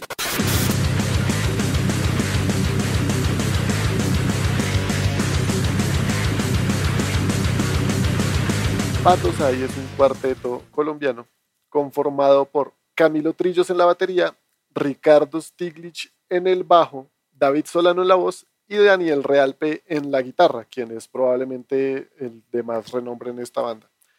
Ellos se juntaron a mediados del 2019 y lanzaron su primer sencillo que se llama Despertar, octubre de 2019. Desde entonces han lanzado cinco canciones. O sea, el EP consta de cinco canciones que son Despertar, Tras los muros, eh, Volver a empezar, La realidad de mi ser y Change Your Rotten Mind. Ellos arrancaron haciendo música en español para tratar de llegar más a la gente de acá, pero el sonido de ellos es bien variado. De hecho, tuve la oportunidad de charlar con David Solano y muchas gracias a él por su tiempo. Él me contaba que las influencias de ellos son sobre todo de heavy power y progresivo de hace ratico como Iron Maiden, Halloween, Angra, Symphony X, Metallica, Dream Theater, entre otras de ese corte. Y de todas formas, quien más participación tiene en la composición de, de este trabajo es Realp me decía David que se reparten con él mismo, con David, como 70-30, 70%, lo hace Realpe, y él fue quien más eh, trabajó para la publicación y pues para la producción y publicación de este EP. Entonces, bueno, eso. Las canciones que han lanzado, digamos, el de, todas tienen un sonido bien diferente, porque ellos han tratado de no cerrarse a la banda, no, nosotros somos una banda, esto no, han tratado de explorar con muchas cosas, entonces, por ejemplo, Despertar tiene, tiene unos tintes de progresivo gringo y heavy, como el heavy el rock alternativo. La realidad de mi ser es un, es un sonido más power metalero como de Stratovarius, Tras los muros, que es una canción como con más groove como de heavy metal de los 90s y los 2000, y para Change Your Rotten Mind ya dijeron, queremos abrirnos un poco más, porque es la única canción del EP que está en inglés. Entonces, que tratar de llegar a, más gente porque ya habíamos hablado que en términos generales el inglés es el idioma universal del rock y pues por extensión del metal. Esta de Change Your Rotten tiene una influencia más clara como del, del rock gringo, como de trash y como de progresivo y con voces más tirando para arriba como, como del estilo de Halford. Em, entonces sí, ahí están los, los vatos ahí con Change Your Rotten Mind, tratando de, de, llegar a todo el mundo. No tienen tan claro cuándo pensarán lanzar ya un disco completo, pero pues ya está ahí el EP, que suena bien chévere. Yo sí dije, cuando me puse a buscar a ver la banda colombiana, entonces ahí por ahí había varios compilados, ellos mismos publicaron en su página de Facebook lo que puso el cuartel del metal, y ahí, ahí los pillé un especial de lo mejor que salió en, el rock y el metal colombiano en el 2020. Ahí los pillé, escuché y dije, esto me suena, esto me suena harto. Entonces cuando David me contaba sus influencias, dije, con razón me suena harto. Todo el sentido del mundo. Me mencionó tres de mis bandas favoritas con Dream Theater, Symphony X y Angra. Y fue como... Ay, Mojoku, Mojoku. sí. Tal cual, tal cual. Dilató, dilató. Le hizo burbuja. sí, sí. Mire que a mí la propuesta de esa banda me, recuerda mucho a Nevermore, que es una combinación así como un groove heavy, voces limpias, me suena mucho a eso. Pero está bien bacano, está chido. O sea, yo no soy fan de esa línea, pero esa, esa canción por lo menos suena muy bacana. Esa está bien bacana, pero lo que le digo, todas son bien diferentes. Chévere, Vatos, ahí, ahí da una recomendación, fíjese, en la línea de Daniel. Y la última propuesta de las bandas nacionales, volvemos al, al black metal, también un muy buen disco de, de, del año pasado. Entonces, Sebas, este disco, pues según mi, mi, indagación, este disco salió en noviembre, ¿cierto? Entonces, ¿quiénes son? Eh, la banda que les voy a recomendar para cerrar esto es Templa Inquinere, que traduce Templos en Ceniza, fundada en el año 2016 acá en Colombia, Bogotá la canción que les voy a recomendar es Stigmata of the Faithless del disco pues que salió su disco debut que salió el año pasado es que se llama Aeternum Odium Doctrinali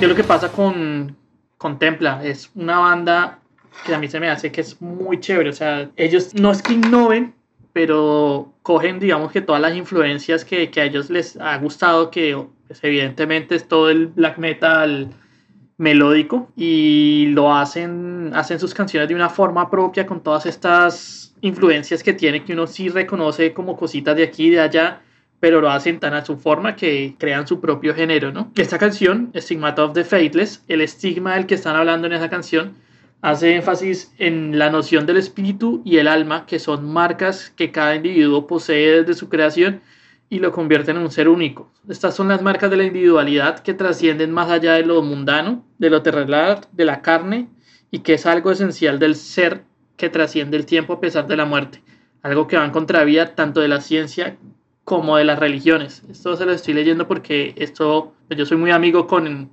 el fundador de esta banda, que es el viejo Sebas Rodríguez, guitarrista de la agrupación de death metal Tears of Misery, y pues él me estaba comentando de qué, de qué iba pues todo el concepto de, del disco y de, de, esta canción. Lo bacano es que porque yo le pregunté, porque este disco abre con como con una oración en un idioma extraño, entonces yo le pregunté que este intro que se llama As Above, So Below, o sea, tanto a, así como en el cielo como en la tierra, ¿qué era? Entonces él me, me dice esto, el intro que se llama As Above, So Below, básicamente traduce como es arriba, es abajo, por ello al, al inicio del mismo se escuchan unas voces que provienen de un exorcismo, voces, también tiene voces del inframundo, si se quiere considerar así, y posteriormente entra el canto del Abum de, Bach, de Bachmaya, que es en antiguo arameo y es una oración antigua de evocación a la vida, la cual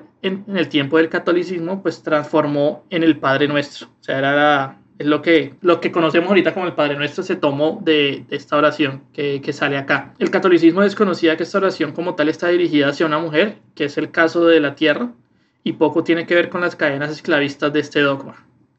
Entonces todo el disco gira en eso, en como el disco se llama Eternum Odio Doctrinale, literalmente traducido del, del latín es Doctrinas de Odio Eterno.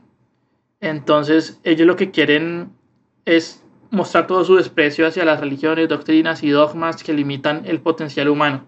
No solo de las cristianas, sino incluso también en algunas canciones ellos hablan de lo dogmático que muchas veces o muchos metaleros o muchos gente del black metal suele ser con el género. Entonces de eso también ellos dicen que, que baila y, y también van en contra de eso. Entonces ahí les dejo esta super bandota bogotana que la está rompiendo porque pues sí los he visto en varios, en varios tops de lo mejor del año. Buen disco, me recuerda sí, mucho sí. Dissection. No, es muy distinto. Algunos pasajes. Muy distinto, pero... Es, que no, no, que digo que en algunos pasajes me recuerda por, por lo que se decía, que es muy melódico, muy Rotten Cry, muy, un black bien interesante. También lo habíamos escuchado antes en, en A lo Bestia. Eh, sí, creo que Andrés los había propuesto. El metal colombiano de la última década. Entonces, eh, una, una, mención especial, pues digamos que aquí nosotros somos muy cuidadosos de, de no la, la, autocomplacencia, sin embargo creo que es el autolike, bueno, excepto Daniel, pero... Ay, no pero creo que quiero hacer y proponerla como, como bonus track y hacer una, una mención especial, eh, no porque haga parte de la mesa de trabajo, sino porque realmente, más allá de mi gusto, creo que algo importante es que este disco también ha salido en muchas, muchas reseñas sobre los mejores discos del año y pues no cabe duda, por lo menos en mi gusto de metal y de metal nacional, que Somber Spawn también, o sea, yo con decirles nada más que yo la tenía en número uno hasta que encontré el de Vitamin Mortem y ese me, lo bajó ahí un poquitico, pero a mi juicio creo que son dos discos que pelean sin ser competencia como me lo dijo Sebas en algún momento, sino son dos discos muy buenos en que ofrecen bastante y yo creo que con el tiempo van a convertirse en, en dos muy buenos discos de, de metal nacional, siendo un, un, hito, no un disco más, sino un hito dentro del metal. Entonces, un reconocimiento para, para Sebas y pues Gracias, para, para Sombra Spawn en el asunto. Entonces quedará ya también por allí en, en, la lista de reproducción un bonus track de Sombra Spawn. Entonces, para cerrar nuestro episodio, no vamos a hacer las conclusiones habituales, digamos que ya hemos presentado, hemos dicho sobre nuestras, nuestras presentaciones, simplemente vamos a hablar rápidamente, vamos a, cerrar este episodio diciendo cuál fue, la pregunta para mis colegas es, ¿cuál fue su episodio favorito de, de A lo Bestia de la segunda temporada, es decir, nuestra época COVID? Entonces, Jonathan, ¿cuál fue, cuál fue su episodio?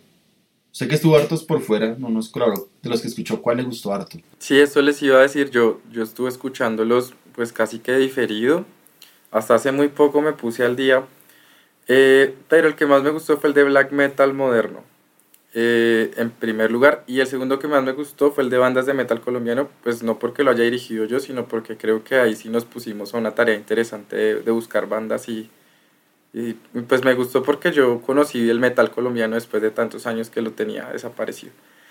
Y de mis descubrimientos de esos dos episodios destaco eh, The, Great, The Great Old Ones, severa banda, muy buena banda. Y hoy me siento demasiado ramera musical porque ahora, ahora me gusta el black metal, María. muy bien, muy bien. Doom, Post, Black y del, del de metal colombiano me quedé muy pegado con Brain Blast y con Soul Disease. Con esas dos bandas, creo que uf, las sigo escuchando total. Entonces, si, si no los escucharon, escúchense al episodio número 50 de Black Metal Moderno. Este tuvo invitado, ¿no? Fue, creo que fue Karen la invitada. Karen. Y el, y el 42, que es el de bandas de metal colombiano. Y en ese yo reescuché eh, Warsen y me enamoré de esa banda y me conseguí la música. Bien, entonces, Daniel, su episodio favorito y, qué bandita le gustó a usted que escuchó en, esta en la segunda temporada del Oeste. Pues a mí, a mí me gustaron varios. Eh, me gustó el de Giger, porque me sorprendió que yo que me siento medio artista no tuviera ni idea del hombre y todo lo que descubrimos. Ese me pareció muy bueno. Y el de Halloween, el de Halloween, no, el de Halloween. que dije episodio de Halloween. Porque era heavy. episodio de Halloween. No, el de Halloween me pareció un episodio bien divertido. El concepto estuvo bueno y me ganó una botella de whisky, bueno, media. Y, una banda que me sorprendió harto, pero que todavía tengo pendiente prestarle todavía más atención, fue Dead Spell Omega en ese episodio. Buena banda, es muy, muy buena banda. Bandota, sí, señor. Don Manuel, su merced, episodio favorito y, y qué banda o qué bandas lo mataron de esta nueva temporada, o esta segunda temporada, perdón. Pues yo le entendí mal lo de la banda, porque no, o sea, no, no pensé que era que haya salido en A lo Bestia. Yo les tenía un par de bandas que descubrí en el 2020 que les iba a recomendar, pero bueno. Episodio como bonus o como mención especial, especial los episodios de aniversario, porque pues fue nuestro contacto con los oyentes, ¿no? Con los más fieles, pero pues ellos eran representando a, a todos los demás. Pues no vale mucho porque lo, lo, dirigí yo, pero pues el episodio de, del Cosmos es porque fue el último que grabamos en, en estudio, donde nos vimos todos juntos. Socar Studio, de paso, el último episodio grabado ahí, entonces pues ese también es especial. Pero de los otros creo que es que, es que hubo mucho, está entre historia, mitología y ocultismo tal vez. Por, más que por el episodio mismo, por, por la investigación de los episodios. Porque pues también nosotros hacemos parte de esa investigación, entonces eso, ese previo al episodio y ese durante sí estuvo bacano por eso. Y de bandas, así que piense ahorita que, que, que haya escuchado, por ejemplo, he escuchado harto de Storm Corrosion desde ahí de, del episodio de Halloween. Esa es la de Akelfer con Wilson. Steven Wilson, sí. Y un disco que también me gustó mucho, que nació de ese episodio, que fue el Frankenstein y Estrata de Montanus, eh, Cara He escuchado el resto Cara en este año también, el año pasado. Seba, su merced, su episodio o episodio favorito, sí, y qué banda descubrió que, que lo mató, ya lo Mi episodio favorito fue el de ocultismo. Para dudas, fue muy bien preparado, tenía unas bandas que además yo pensé que era iba a ser mucho black metal y no, hubo como súper variado todo el episodio. Ese está dividido en dos partes, entonces pues yo lo cuento como si fuera uno. Entonces para que lo pillen, ese... ¿Qué número es? Es como el 35 y 36, ¿no? Sí, sí, 35 y 36. ¿Y qué banda le gustó de las que se propusieron acá? Esa de Dead SS, yo no la conocía y me, se me hace que tiene muchas cosas que a mí me gustan. Y otra que me gustó bastante fue eh, Yácula. Ah, ese fue el de. Esa, ¿no? Ese fue el de, el de Protometal, ¿no? Y también de Protometal estaba Blood, Blood Rock, que también me pareció la locura. Pero esa eyácula surgió del, del de ocultismo. O sea, yo, la, yo la descubrí en el de ocultismo. No me acuerdo por qué fue que al fin no quedó. Pero, pero también pegaba un montón para el de Protometal. Mm. ¿Y usted, Camilo, cuál le gustó? Sí, yo, yo hice una selección, eh, saqué los míos obviamente porque digo que mi frase al respecto es si el perro no se lame las bolas, ¿quién se las va a lamer? Entonces trato de evitar al máximo esa parte. Entonces no pude finalmente decantarme por un solo episodio, entonces voy a mencionar Todos. cuatro, bueno, son dos partes, ¿no? Son dos partes en realidad.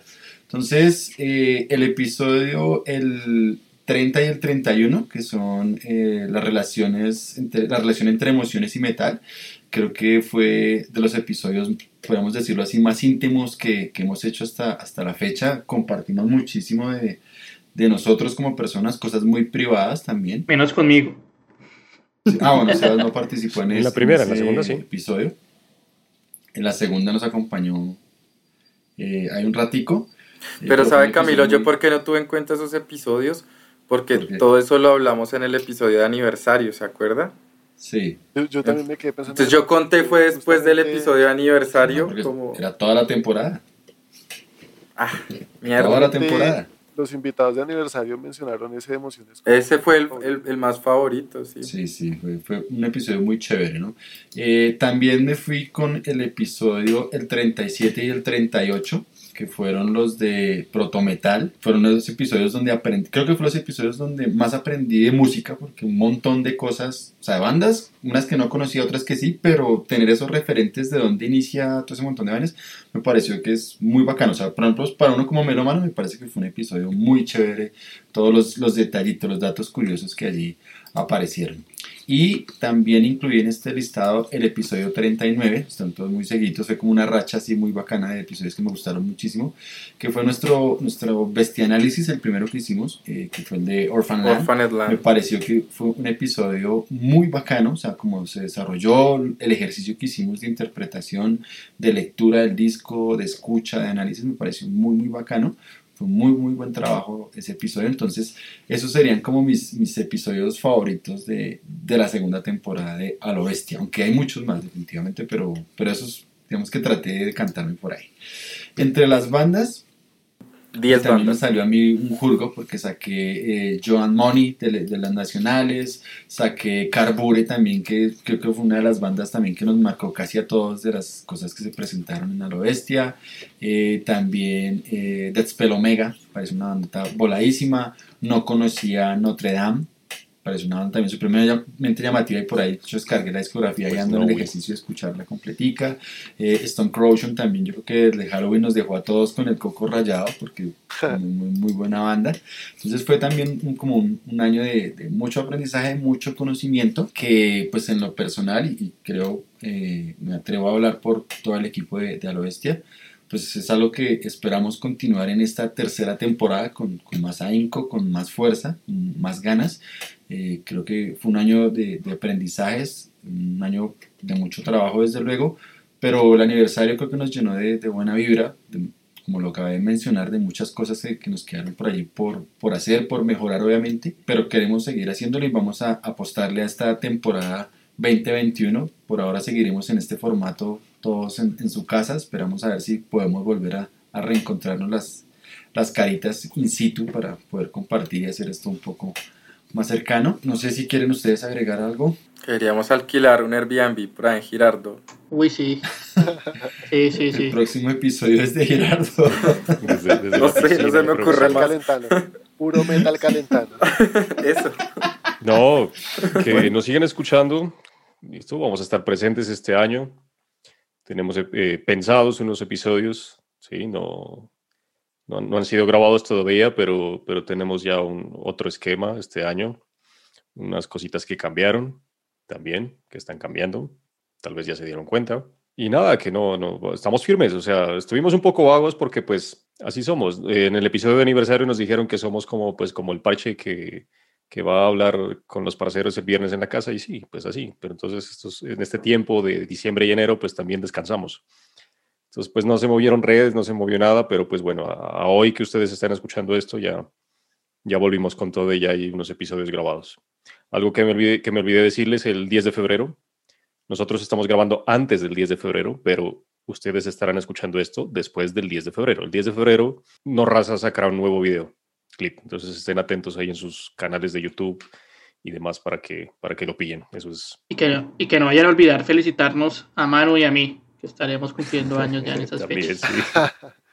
Feliz Bueno, cumpleaños. de que, que salga este episodio, esa información estará disponible. Norraza ya habrá sacado su video y recuerden felicitar a estos Pueden, pueden ir al. Patreon para dejarles la plata para la para dejarnos la platica. Y no, listo, firmes, firmes este año con A lo Bestia, porque nosotros también estaremos firmes ahí con ustedes y con el contenido. Entonces, gracias a todas las personas que nos escucharon, que nos van a seguir acompañando, a los que llegan invitadísimos a este podcast, que ustedes saben cuál es nuestro lema. Yo creo que eso no cambiará porque este podcast sigue y espero que siga siendo un podcast hecho. Uy, pero hoy me volví a escuchar Norwegian, Norwegian Reggaeton. Reggaeton. Muy bien hecha esa mierda, güey.